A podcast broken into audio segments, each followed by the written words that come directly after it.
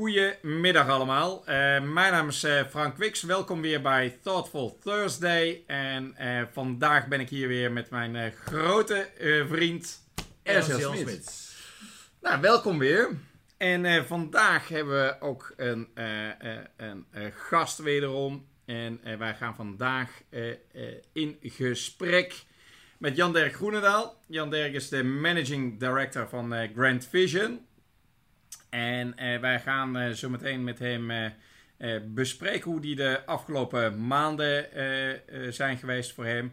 Maar allereerst wil ik natuurlijk bij iedereen weer starten zo meteen met het nieuws van de week.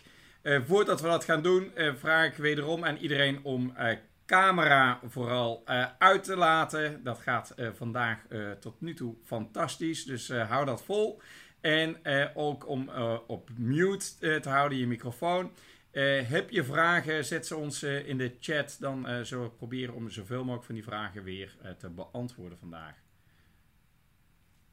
Jan Dirk, mag ik met jou beginnen voor het, jouw nieuws van de week? Ja, zeker. Goedemiddag. Um, nou, mijn nieuws van de week is dat wij gisteren live zijn gegaan uh, met de verkoop van uh, brillen op sterkte online. En dat mag misschien klinken van, uh, goh, nu al. maar dat was altijd een, een hele grote wens. Maar om allerlei redenen kwamen we daar niet tot een goede oplossing. Nou, en eigenlijk onder de druk van de afgelopen periode zijn we eerst live gegaan met een soort van ehm, ja, experimentele versie. dat, die hebben we in drie weken ontwikkeld. En uh, de versie die uh, gisteren live is gegaan is uh, ontwikkeld op het Global Platform. En daarin zijn we ook de eerste binnen, binnen Grand Vision die deze functionaliteit nu op het Global Platform heeft. Want er zijn meer landen die het hebben. die hebben eigen oplossingen. dus dat vond ik heel goed nieuws. En welk percentage van de brillen gaat straks online gekocht worden? Schat jij in? Als het, als het echt vol op up and running is? Um, nou ja, dat is, dat is natuurlijk een hele moeilijke, omdat je altijd de vraag hebt: kun je een oogtest goed online doen? Um, uh, en op het moment dat je die heel goed online kunt doen, uh, dan wordt er een hele belangrijke barrière weggehaald. Um, maar ja, ik denk dat je, dat je uh, dikke duim, misschien een keer tussen de 5 en de, en de 10 procent. de belangrijkste vraag is namelijk: wat voor klant ga je krijgen? Zijn het bestaande klanten? Die een tweede of een derde aankoop gaan doen? Uh, uh, of zijn het uh, nieuwe klanten? En ik denk voornamelijk dat bestaande klanten die een tweede of een derde bril willen aankopen, dat daar een, in eerste instantie een heel erg interessant doelgroep ligt. Ja, ja, ja, ja. En als je kijkt hè, dat je dat zo snel hebt kunnen ontwikkelen, denk je dan ook niet dat bijvoorbeeld het ontwikkelen van die oogmetingen, dat dat ook niet redelijk snel dan nu gedigitaliseerd kan gaan worden? We, dachten natuurlijk ook dat we geen brillen online konden verkopen. Ja, nou ja, tot nu toe is natuurlijk uh, de optiekbranche nog, nog steeds, zeker als het om brillen gaat, uh, uh, qua penetratie gaat van de online verkoop, loopt ver achterop. Um, en het is inderdaad afhankelijk van een aantal technologische ontwikkelingen of daar een vervolgstap in gemaakt kan worden. Maar tot nu toe um, is het nog steeds. Kijk, ik denk dat het ook een beetje is. Uh, kijk, een simpele oogmeting. Um, uh, um, ik denk dat je die. Uh, die, die kun je ook nu in de winkels, in, bij ons in de winkels en ook bij onze concurrenten, op een, met een vrij eenvoudig apparaat kun je die al doen. Alleen je weet van tevoren niet wat voor soort oogmeting je nodig hebt. Um, uh, uh, heb je een cilinder nodig? Uh, wat is zeg maar even de gezondheidsstatus op dit moment van, je, ja. van je lens en van je hoornvlies? En dat weet je niet van tevoren. Dus je weet niet van tevoren of je toe kunt met iets eenvoudigs. Ja. Nou, jij, jij had vast ander nieuws. mijn deze. nieuws, ik werd getriggerd door dat het KLM-huisje KLM die stopt met het uitgeven van huisjes in de business class. Nu mocht ik van Frank dit huisje, dit is het honderdste huisje, even vasthouden. Dankjewel Frank. maar dit is ook het laatste huisje dus. Maar in, verderop in het artikel stond dat veel ondernemingen zich ook realiseren dat die zakenreizen, dat het eigenlijk allemaal niet zo nodig is. En nu heeft een aantal grote corporates de handen ineengeslagen. Moet je denken aan Philips, uh, uh, ABN AMRO, PwC, Arcadis, om een stuk daar anders mee om te gaan. Want bijvoorbeeld Arcades, die uh, kocht vorig jaar voor 67.000 tickets ter waarde van 27 miljoen euro. En die wil terug naar een derde dus zeg maar een, een, kleine 10 miljoen euro. Dus ja, ik vond het wel uh, breaking news. En vooral ook omdat KLM natuurlijk heel veel geld gekregen heeft, maar straks geen passagiers meer heeft, want niemand uh, vliegt meer. Dus ja, misschien kunnen we het terugdraaien. Nee? Nou, we hebben, nou, de, de, de, ja, nou, maar we blijven wel vliegen. Ja, we, we, we, gaan, we, gaan, we, gaan, we gaan minder vliegen. Maar we, we blijven wel nog vliegen, denk ik. Maar dat was mijn nieuws. Ja, dat was jouw nieuws. Um, nou, de, met, met, met, met positief bericht van jou, eh, Jan Derk. Ik, ik heb een uh, wat, wat, wat minder uh, positief bericht. ik werd vanochtend wakker en het nieuwsbulletin had het over 404.000 werklozen op dit moment. En dat betekent dat we eigenlijk ruim 70.000 werklozen afgelopen maand erbij hebben gekregen. Dat is eigenlijk wel een hele sterke stijging. Um, waarbij dat voornamelijk uh, uh, nieuwe mensen zijn die op de arbeidsmarkt wilden komen. En dat is wel een, uh, een, een, zorgelijk bericht. En ik denk, Jan Derg, als we een beetje terughalen naar vorige week donderdag toen we elkaar ontmoeten met de studenten, daar hebben we het ook nog over gehad. Dan, we hebben het daarna nog telefonisch ook even erover gehad. We zijn alle twee geschrokken wel van hoe zij in de wedstrijd zaten. Hè? Dus dat was een beetje een uh, ja, de jonge mensen net klaar met studeren en uh, die het ook maar moeizaam zagen zitten. En dat, dat, dat reflecteert dit getal wel. Hm. En dan moet je bedenken, dan zitten we dus nu al op ruim 400.000 werklozen. Waarbij er nog geen massa-ontslagen zijn geweest. En ik zag ook vanochtend de Telegraaf voorbij komen die daarop voorsorteerde met grote letters dat we ook nog uh, massa-ontslagen tegemoet gaan zien. En je hoort het langzaam wel een beetje doorcijpelen. Bedrijven die toch uh, uh, behoorlijk, van behoorlijk wat mensen afscheid moeten nemen. En of het nou musea, ik hoorde gisteren Nemo, die een derde van hun vaste medewerkers moeten ontslaan. Ja, weet je, dat, het begint nu wel overal een beetje door te sijpelen. En ik denk dat mensen tot nu toe nog niet door hebben gehad wat het betekent straks voor ons allemaal. Daar maak ik mij wel zorgen over. Nou Jan Derk, aan jou uh, de taak om dit sentiment weer naar iets positiefs te draaien. Want anders uh, gaan we niet fijn het weekend in. en dan helemaal niet onze vakantie. Dus kan jij eens vertellen hoe de vlag erbij hangt bij Grand Vision? Bij de verschillende formules. Hoe, als je het nu het net ophaalt, hoe sta je erbij? Nou ja, ik moet zeggen, best wel goed. Um, en ik zeg uh, goed in de zin van dat we, dat we onze omzet weer teruggevonden hebben. Um, en dat die nou ja, ruwweg zit op het niveau wat uh, nou nog niet helemaal budget, maar zeker op het niveau van, van vorig jaar. weliswaar een compleet andere omzetmix met een ander kostenniveau. Um, maar we zijn zeker in staat geweest om in ieder geval de omzet weer terug te laten brengen grootste vraag is natuurlijk, is dat een inhaalvraag van de periode dat nou, mensen eventjes thuis bleven en, en niet in de winkels te vinden waren? Of is dit een terugkeren naar? Is het ook even tijdelijk stilte voor de storm? En komen die massa-ontslagen echt met alle effecten op besteedbaar inkomen en uitgavenpatroon van dien? maar ja, so far so good. En, en ik denk dat dat uh, zeg maar even de, de, de belangrijkste les uit de afgelopen periode is: kijk heel goed naar wat er op dit moment gebeurt ehm, en probeer daar je acties eh, aan te koppelen. Oké, dus, en dat is formulebreed, hè? Dus Pearl, Solaris, allemaal eigenlijk hetzelfde patroon laten ze zien. Allemaal weer terug. Dus, dus Pearl Nederland, Pearl België, Grand Optical, iWish en ook zonnebrillen.com. Want die vallen zeg maar even onder de uh, Grand Vision Benelux paraplu. Waarbij je wel een verschil ziet tussen Nederland en België. België is natuurlijk compleet in lockdown geweest. En daar zie je wel iets van een inhaalvraag. Nederland is natuurlijk korter in lockdown geweest. daar zijn de alle winkels ook open gebleven. Wel dicht geweest een tijdje. en hebben geen oogmetingen kunnen doen. Dus daar, was, daar is minder sprake van een inhaalvraag. Dus daar zie je wel iets van een, iets van een verschil. Ehm, maar ja, de trend over, over alle formules is, het, is ongeveer wel hetzelfde. Ja.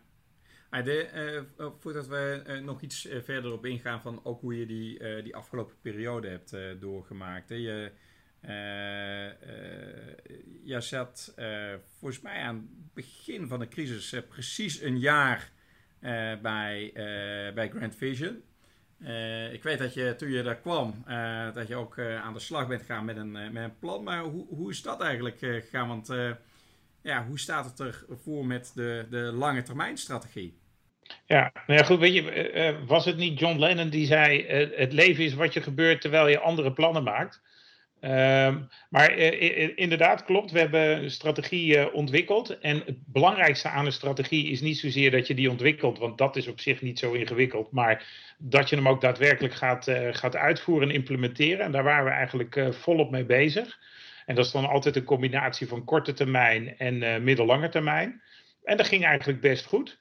Um, er zat eigenlijk maar één echt grote weeffout in. Dat is dat we veel te ambitieus waren. Dus we hadden nou, iets van 190 initiatieven.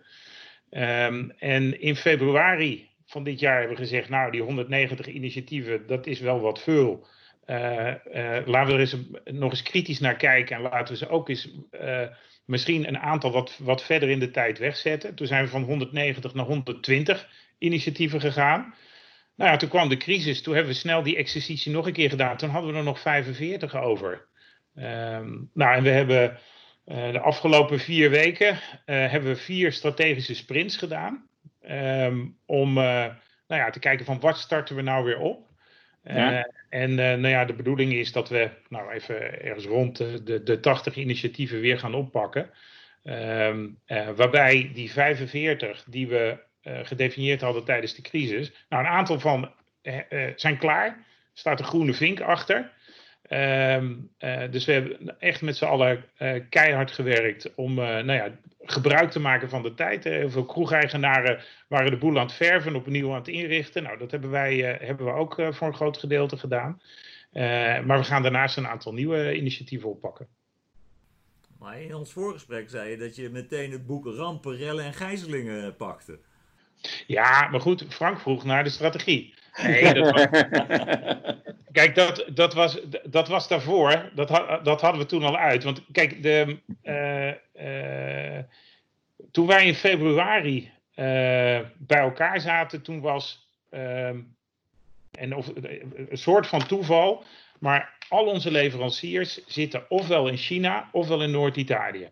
En beide gebieden werden toen vrij snel geïmpact door, door corona. Dus het eerste wat wij gingen doen, en dat deden we ook uh, samen met, uh, met uh, groep in, in Schiphol, was ja, een soort van, van, van, van risicomanagement. Want ja, we moeten zorgen dat we voldoende voorraad houden. Dus we moeten extra bestellen. Kunnen we extra vrachtwagens vanuit Noord-Italië laten rijden? Dat was de eerste prioriteit die we hadden. Dus de eerste eerste, eerste crisisgroepje wat we hadden, was gericht op hoe krijgen we voorraad naar onze magazijnen. Maar toen kwam er een tweede fase, want toen was ineens het virus uh, uh, kwam dichterbij en dat was rond de carnavalsperiode. En uh, toen kregen we moeite om sommige winkels open te houden, omdat we zieke medewerkers hadden, medewerkers die we uit voorzorg thuis lieten blijven. Nou, toen werd we zagen dat de traffic in een aantal steden onderuit ging. Toen gingen we dus eigenlijk weer van dat risicomanagement gingen we naar damage control.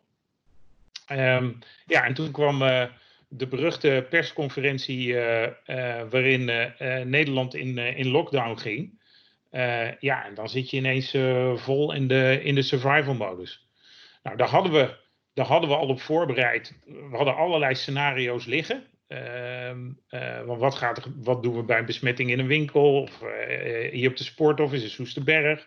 Uh, als er een regionale lockdown is, we hadden alle scenario's liggen. En toen kwam die persconferentie. Nou, een complete lockdown, daar hadden we niet het exact goede scenario voor. En die hebben we toen heel snel, die hebben we toen heel snel ontwikkeld. Um, nou ja, en daarnaast hadden we de, de, alle voorbereidingen die we, die we getroffen hadden voor wat betreft hoe gaan we daar in de winkels mee om, die hebben, daar zijn we toen volle prioriteit aan gegeven. Nu is Grand Vision is een internationale organisatie. Je zegt uh, steeds uh, uh, wij of ik hebben dat gedaan. Is het nu echt een Benelux operatie of is het, wordt het internationaal aangestuurd? Hoe werkt dat in zo'n concern? Nou, het is um, wat, wat in dit geval um, extreem goed heeft gewerkt, is dat van begin af aan zijn we heel erg goed meegenomen. Wat gebeurt er op dit moment over de wereld?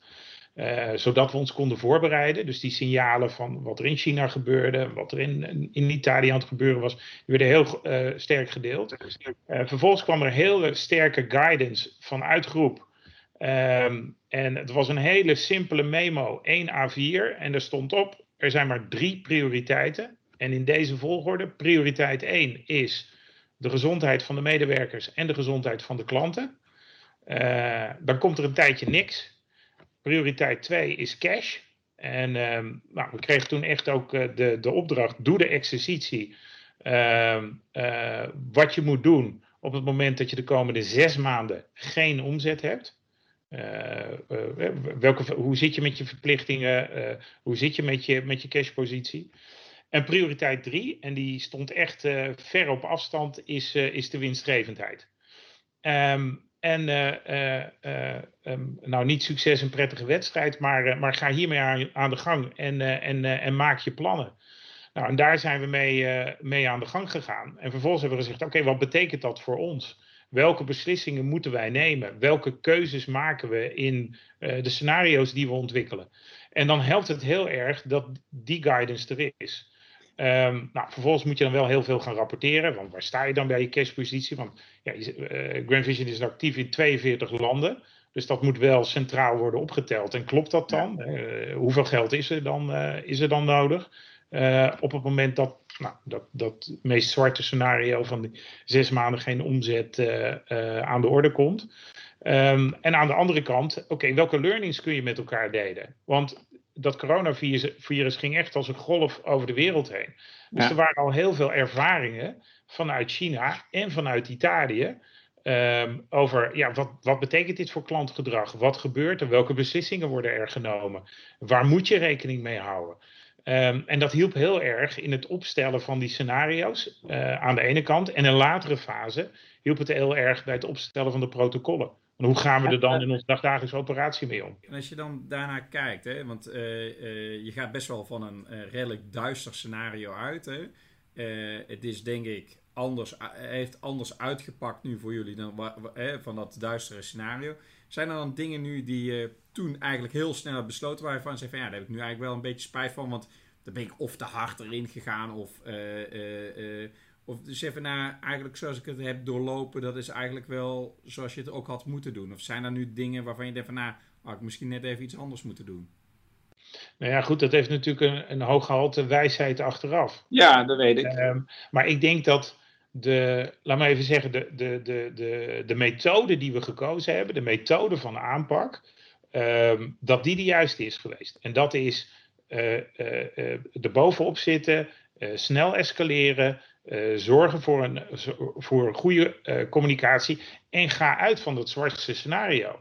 Want um, uh, ja, is het geluk, is het wijsheid, is het een paar mooie weken met mooi weer in, in april geweest? dat we het in Nederland onder controle hebben kunnen brengen. Ja. Kijk naar wat er op dit moment in Californië gebeurt, waar 80% van de bevolking terug, terug in lockdown is. Daar waren ze ook bezig om uh, nou, weer wat, wat vrijer te bewegen. Uh, en uh, nou, die, zitten, die zitten nu niet in een tweede golf, die zitten nog steeds in een eerste golf. Ja. Dus ik denk dat wat we, wat we gedaan hebben, en ook de insteek, uh, ga uit van het meest zwarte scenario. Want dan kan het alleen maar meevallen. En dat dwingt je ook, en ik denk dat dat, hè, want die, die, die fases die ik aangeef, niet iedereen zit op hetzelfde moment in dezelfde fase.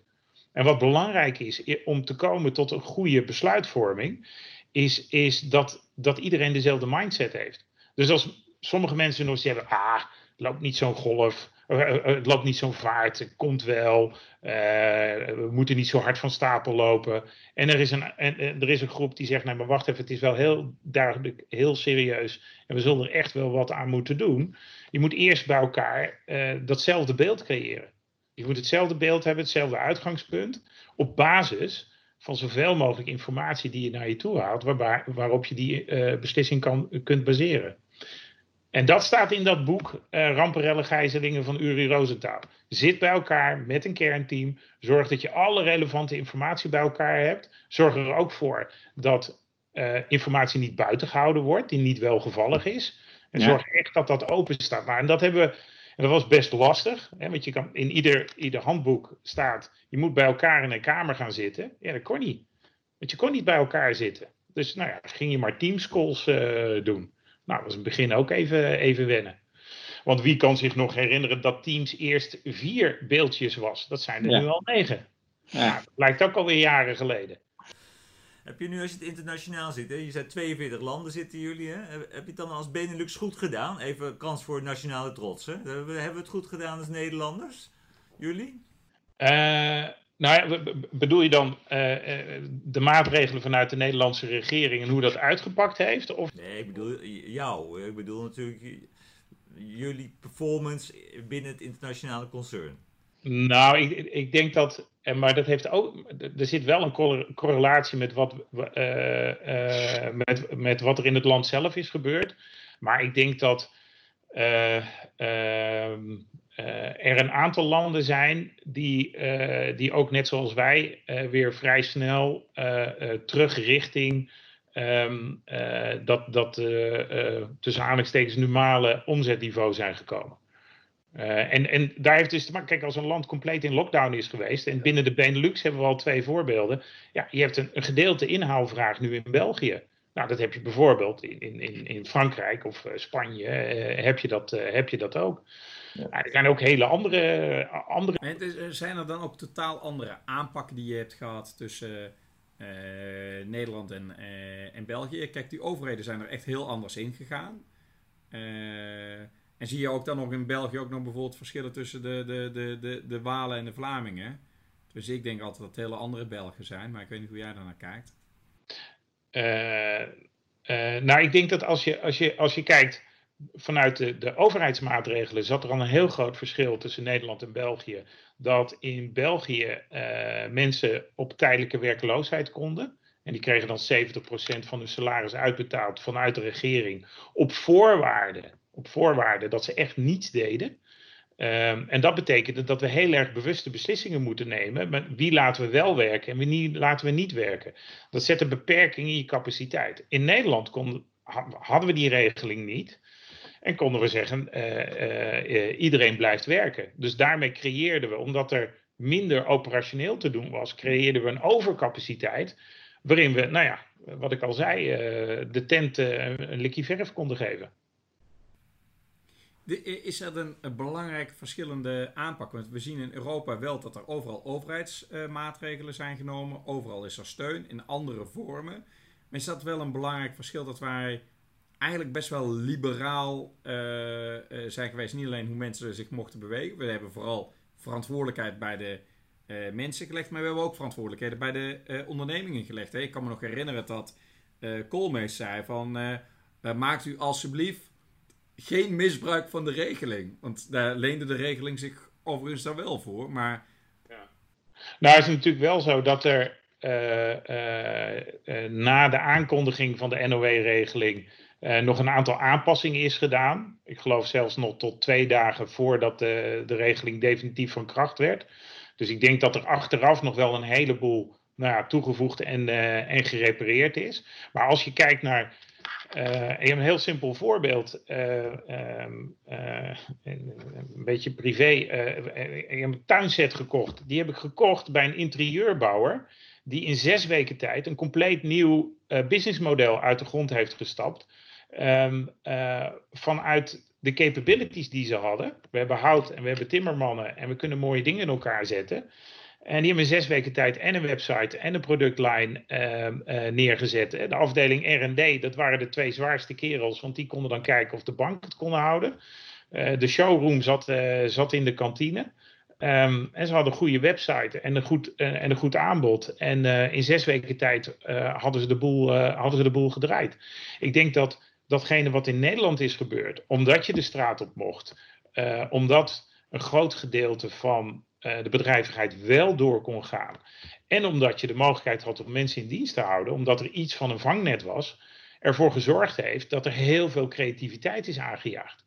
Waarin, ga in België kijken, mensen mochten niet de straat op. Als mijn Belgische collega's een blokje omgingen, uh, nou, dan werden ze aangesproken door de plaatselijke gendarme. Uh, wat bent u aan het doen? En, uh, en woont u hier wel in de buurt? Hm. Dat was echt streng. Dat was een hele andere wereld. Net heb je het even over de tijd van.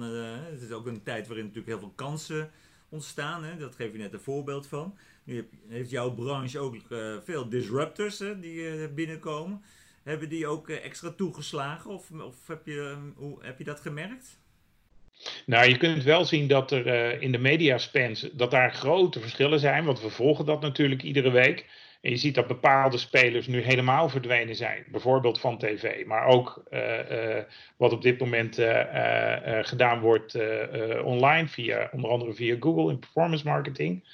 Um, en een aantal spelers is daar echt gaan gas geven. Alleen wat wij hebben gemerkt, en zeker in de periode maart en april, dat uh, klanten op zoek waren naar vertrouwde namen, naar zekerheid. Uh, dus alles wat wij gedaan hebben, zowel online als offline, werd ongelooflijk gewaardeerd.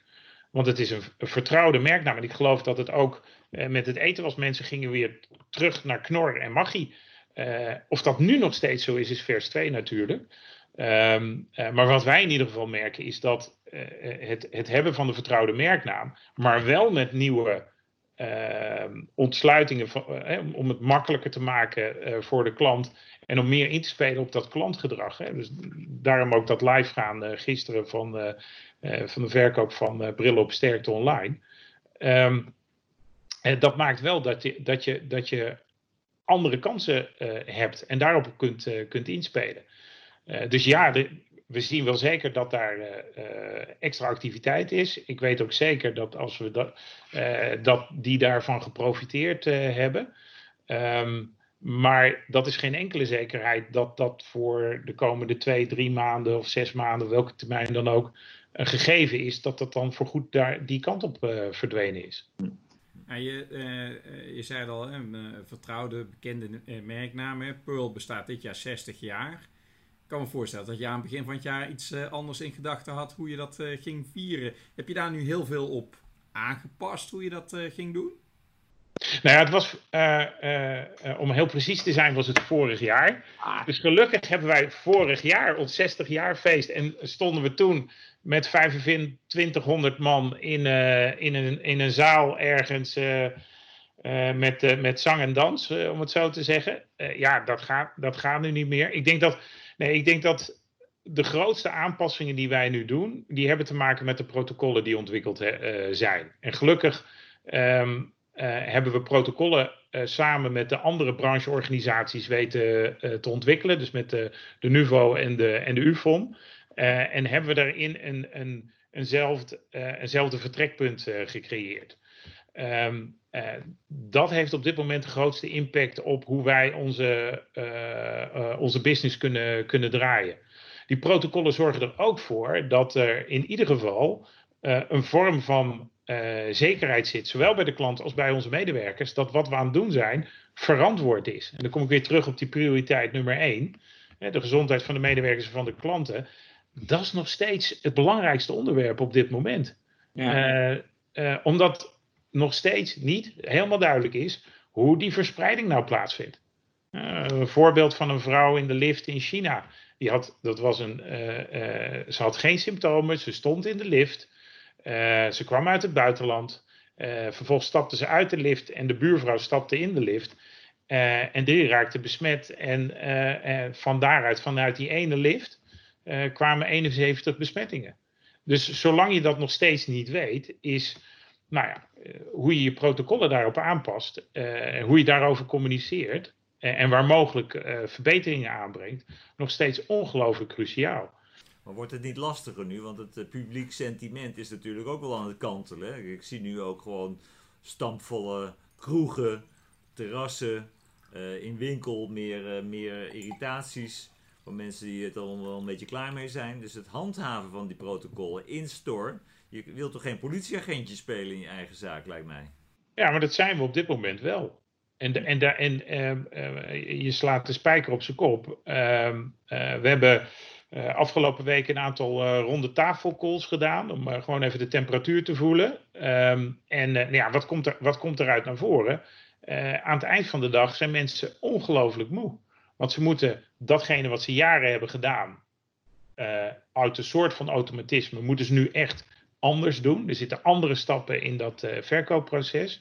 En vervolgens ben je iedere keer als BOA, politieagent of kleuterjuf, kies maar welke, uh, met klanten in gesprek. En nou, over het algemeen in het zuiden van Nederland is daar uh, heel veel begrip voor. Maar in andere gebieden van Nederland, waar het toch wat verder weg is gebleven, ja, dan krijg je af en toe pittige discussies. En dat is echt lastig. En, en ja, ik hou mijn hart ook een beetje vast over uh, de komende vakantieperiode. ja, er komen straks vanuit heel Europa mensen terug die, nou, weet ik veel wat, allemaal gedaan hebben. Dan is het juist heel erg belangrijk dat we ons wel weer aan die regels houden. Anderhalve meter afstand, handen wassen. Nou, en de specifieke protocollen die voor, die voor de optiekbranche ontwikkeld zijn. Dat is juist belangrijk om ervoor te zorgen dat je niet nou, die tweede golf instapt. Je, je, zei het straks van, uh, uh, je, je refereerde aan dat boek van die uh, Oere Rosenthal en dat betekent dus ook, daar wordt ook aangegeven dat je echt een apart crisisteam hebt. Is dat ook hoe, hoe, jullie dat hebben gedaan? Heb je dus naast je managementteam een apart crisisteam of is het dezelfde groep mensen die daarmee bezig zijn? Maar ik kan me voorstellen dat je vooruit kijkt terwijl je ook ondertussen de brandjes bent aan het blussen.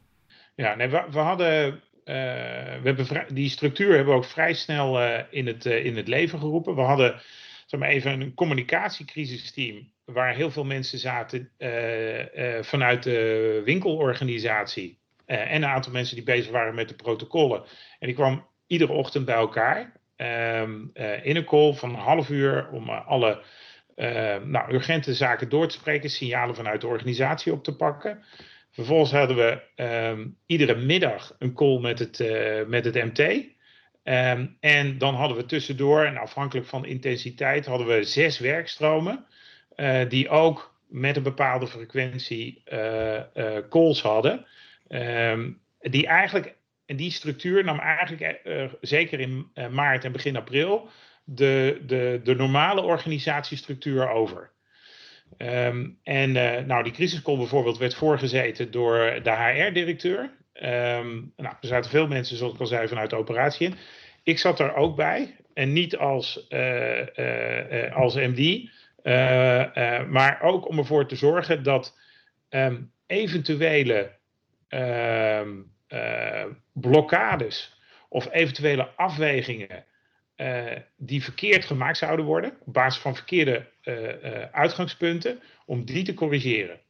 En want je, je merkt soms dat mensen denken van, nou ja, ik neem nog even niet de beslissing, want het kost zoveel geld. Nee, nee, nee, wat hadden we nou met elkaar afgesproken? Gezondheid staat op één.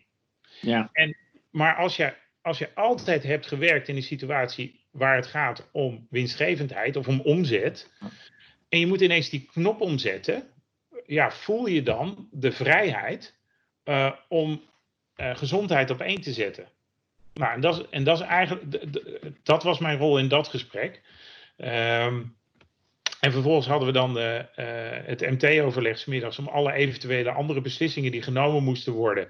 Om de informatie sowieso vanuit die andere werkstromen bij elkaar te halen. En snel beslissingen nemen. En vervolgens snel communiceren. Ik denk dat de communicatiekanalen nog nooit zo open hebben gestaan. Hè? Dat...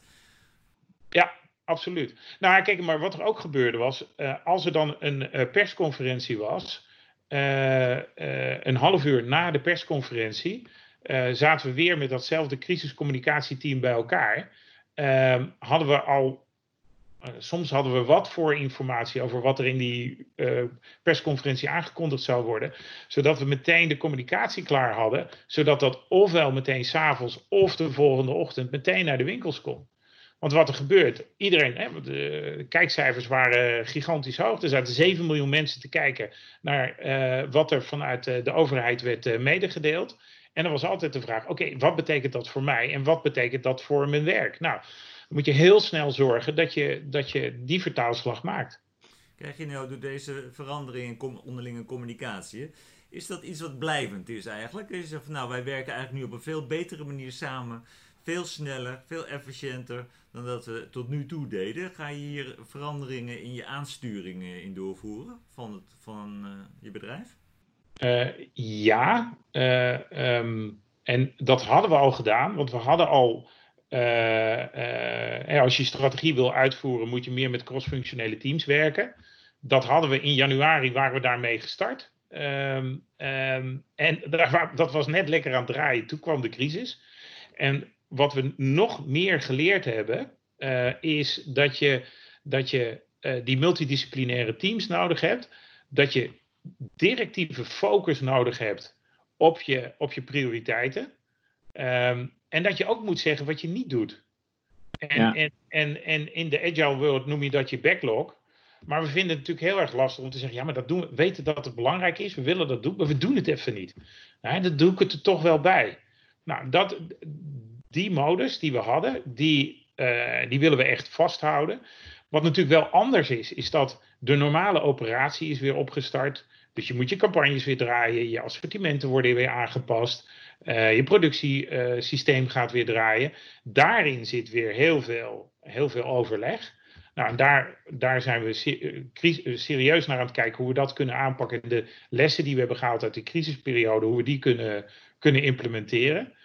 Um, nou ja, en een heel simpel ding. Wij vergaderen nog, nog steeds iedere dag uh, met het MT. Ook al is het maar een half uur. Maar een half uur zien we elkaar even. Ja. En nemen we dan die... Dus die responsiviteit, uh, die is ongelooflijk verhoogd.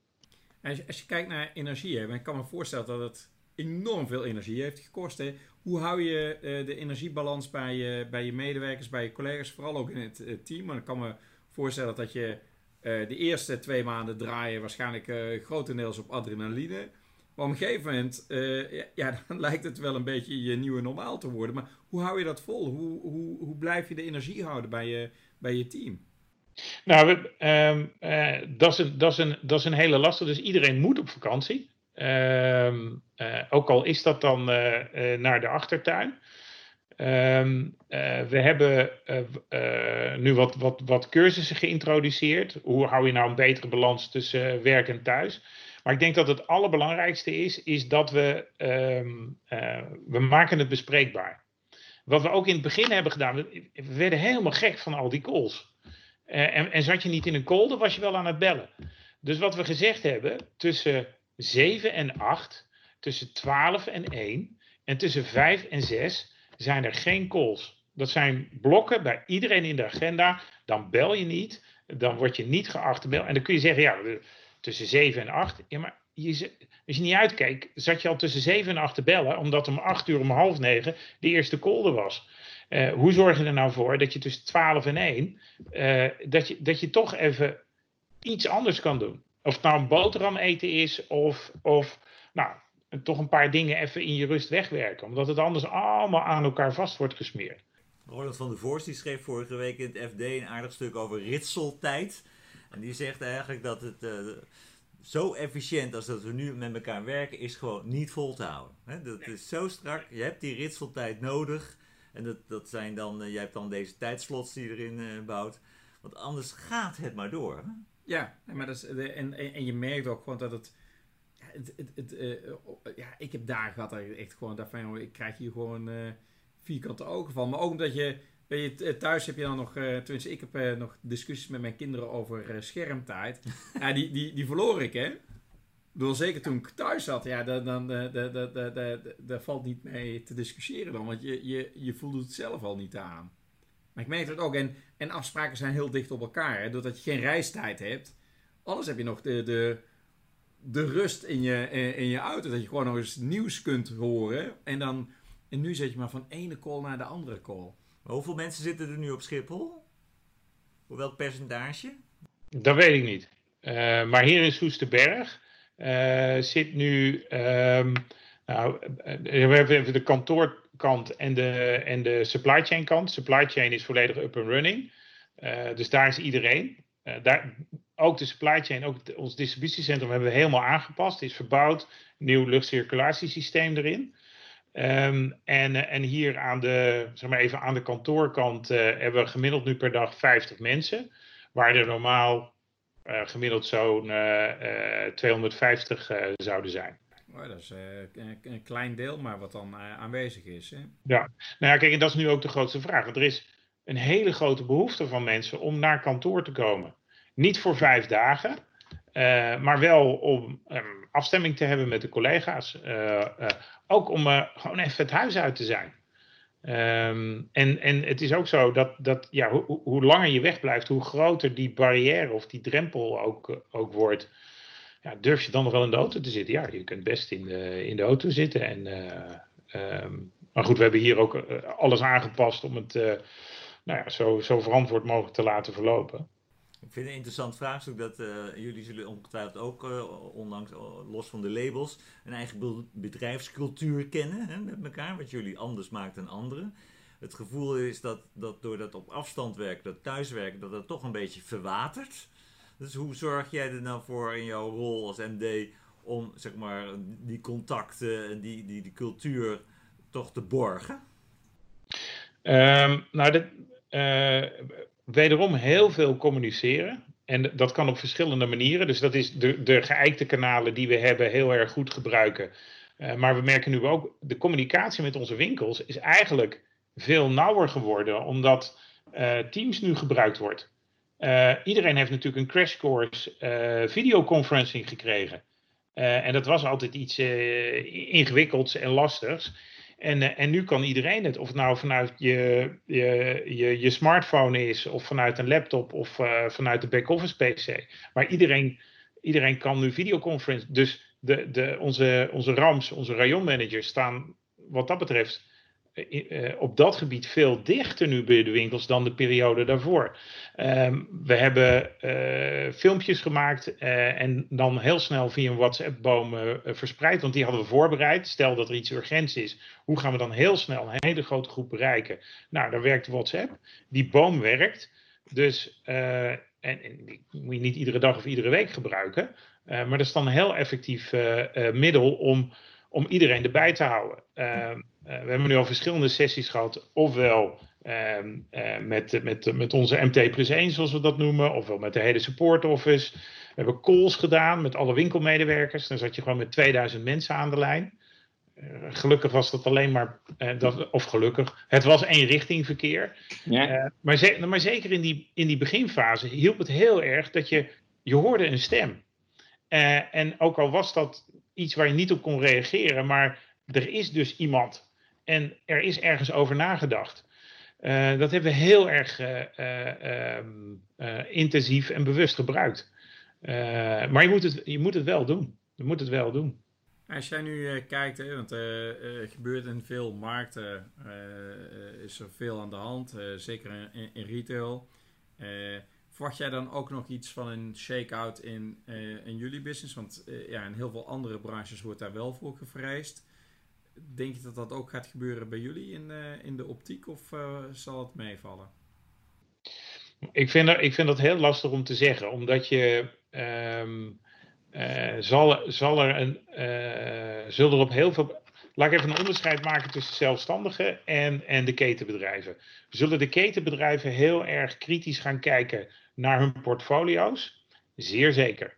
Uh, en en ik, ik, we hebben in totaal in de Benelux 880 winkels. Uh, ik weet zeker dat een kwart tot een derde van die winkels over twee à drie jaar op een andere plaats zit. Um, uh, dus zal er heel kritisch naar het portfolio gekeken worden. Zit ik nog op de juiste plaats? Heb ik de juiste omvang? zijn er kansen om naar een betere plek te verhuizen? Absoluut. Kijk ik dan naar de zelfstandigen, dat is heel erg afhankelijk van met welke gezondheid zij uh, deze crisis ingegaan zijn. Hebben ze voldoende cash? Want dat, die exercitie met, die, met, die, uh, met, met, met, met onze cashpositie, die hebben we natuurlijk als organisatie gedaan. Maar die hebben we ook samen met onze franchise-nemers gedaan. Nou, gelukkig uh, waren ze allemaal goed voorbereid, hebben ze kunnen helpen. En zijn ze allemaal door de moeilijke periode heen gekomen. Ja, sta je niet goed, en dat geldt in iedere branche, ja, dan, dan, dan kun je dat uh, uh, niet op de juiste manier oppakken. Wat nu gaat gebeuren, want dat is zeg maar even het korte termijn stuk. Je krijgt nu het middellange termijn stuk. Ja, als nou structureel in jouw winkelgebied de, de traffic 30, 40 procent lager is, dan kun jij die huur niet meer betalen. Ja. Dus misschien heb je nog steeds wel een redelijk omzetniveau waar je een boterham aan zou kunnen overhouden.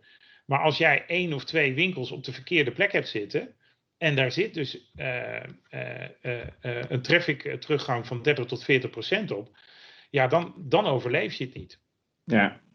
Um, of je moet de gelegenheid hebben om je huur te heronderhandelen of om, om te kunnen verhuizen. maar dat is in heel veel gevallen is dat niet zo, is dat niet zo makkelijk. En, en daaruit zal denk ik een, shake-out kunnen zijn. En hoe groot die is, weet ik niet. Ik denk dat zolang, uh, hè, wat waar, waar we het in het begin over hadden met die oogtest, zolang dat iets is wat nog steeds voor het grootste gedeelte in, uh, in de winkel moet plaatsvinden, uh, dat, uh, dat het dan beperkt zou zijn. Maar ehm, ja, de, de, de, de goede tijden van weleer, die zijn wel eventjes weg. Ja komt nog een vraag binnen. En is, is de vraag van de, de, bij een opticien, de, de, de traffic. Hè, of, die, eh, of die dus heel erg afhankelijk is van de traffic die door de, de, de, die door de straat gaat. Of is het echt een, eh, een destination waar mensen heel gericht sowieso al naartoe gaan? Nou, het is, het is natuurlijk, um, als jij een oogtest gaat doen, is dat een heel erg gepland bezoek. En heel veel, bij ons worden er heel veel afspraken gemaakt. En nu nog zelfs meer dan ooit uh, tevoren. Maar er komen ook mensen binnen voor een zonnebril. Uh, uh, of mensen komen binnen, oh, ik ben er nu toch. Ik wil, kan ik nu terecht of, of moet ik even een afspraak maken? Dus ja, wij zijn minder afhankelijk van de traffic in de winkelstraat. Um, maar sommige winkels, als totale branche, maar sommige winkels zijn wel, zeker in de grote winkelgebieden, zijn wel heel erg afhankelijk van die traffic in die winkelstraat. Kijk, onze traffic zit niet op die min 30, min 40 procent in die winkels, omdat onze conversie heel erg gestegen is. Dus dan weet je iets te compenseren. Uh, uh, maar iedere retailer heeft last van een teruggang uh, van traffic in de winkelstraat. Ja. Ga je nog op vakantie, Jan Dirk, of durf je het schip niet te verlaten? Nou, ik, ik moet op vakantie. Uh, van, van, van, iedereen. En als je, als je tegen iedereen zegt je moet op vakantie, dan moet je zelf ook het goede voorbeeld geven. Uh, maar dat, dat, wordt, uh, dat wordt wel uh, heel erg lokaal. Dus het is, we zouden naar een, een verder buitenland gaan, maar dat wordt nu een weekje Zeeland. Oké. Okay. dank, je, dank je wel voor je tijd. En, wij, wij, gaan ook, ook allemaal binnenkort op vakantie. Maar ja. we hebben volgende week hebben we nog uh, uh, één uh, aflevering voor de vakantie ehm, van Thoughtful Thursday. En volgende week hebben wij Michiel Muller. nou, die gaan we eens aan de tand voelen van, van Picnic. Die gaan we eens aan de tand voelen hoe het daar met, met, met de business is geweest ik denk dat zij uh, fantastische tijden hebben gehad. Dus daar gaan we maar eens even vragen hoe dat, uh, hoe dat zit. Maar ook hoe die kijkt naar hoe het met de rest gaat. Hij heeft altijd een uitgesproken mening over die fysieke broeders van hem. Dus dan gaan we daar eens wat meer over vragen. Wat interesting vakantie thoughts. Ja, nou, dan, dan kunnen we daarna gewoon allemaal lekker op vakantie. En dan sowieso zijn we dan weer 3 september terug met uh, Shubi met uh, Mieke en Mitch van Deurzen. Dus dan gaan we het vooral hebben over hoe het daar ook is gegaan met een overdracht van bedrijf. want daar is de, de, volgende generatie aan het roer gekomen. En in september, daar wil ik nog even, voordat we afsluiten, jullie aandacht voor vragen. In september zijn we gewoon drie dagen voor de Thoughtful Thursday ook gewoon aan de, gaan we aan de bak. Uh, daar kun je je voor, uh, voor aanmelden. Uh, en dan hebben we keynotes en talkshows. nou, dan kun je ons ook iedere dag zien en horen met heel veel verschillende gasten. En dan zullen we telkens vier verschillende gasten aan tafel hebben. Nou, dank jullie wel allemaal. Dank je wel Jan Dirk ja. voor, je, voor je insights. En je openheid. Graag gedaan. heel veel dank. En dan nou, iedereen tot, tot volgende week. Tot ziens. Oké, okay, Tot ziens.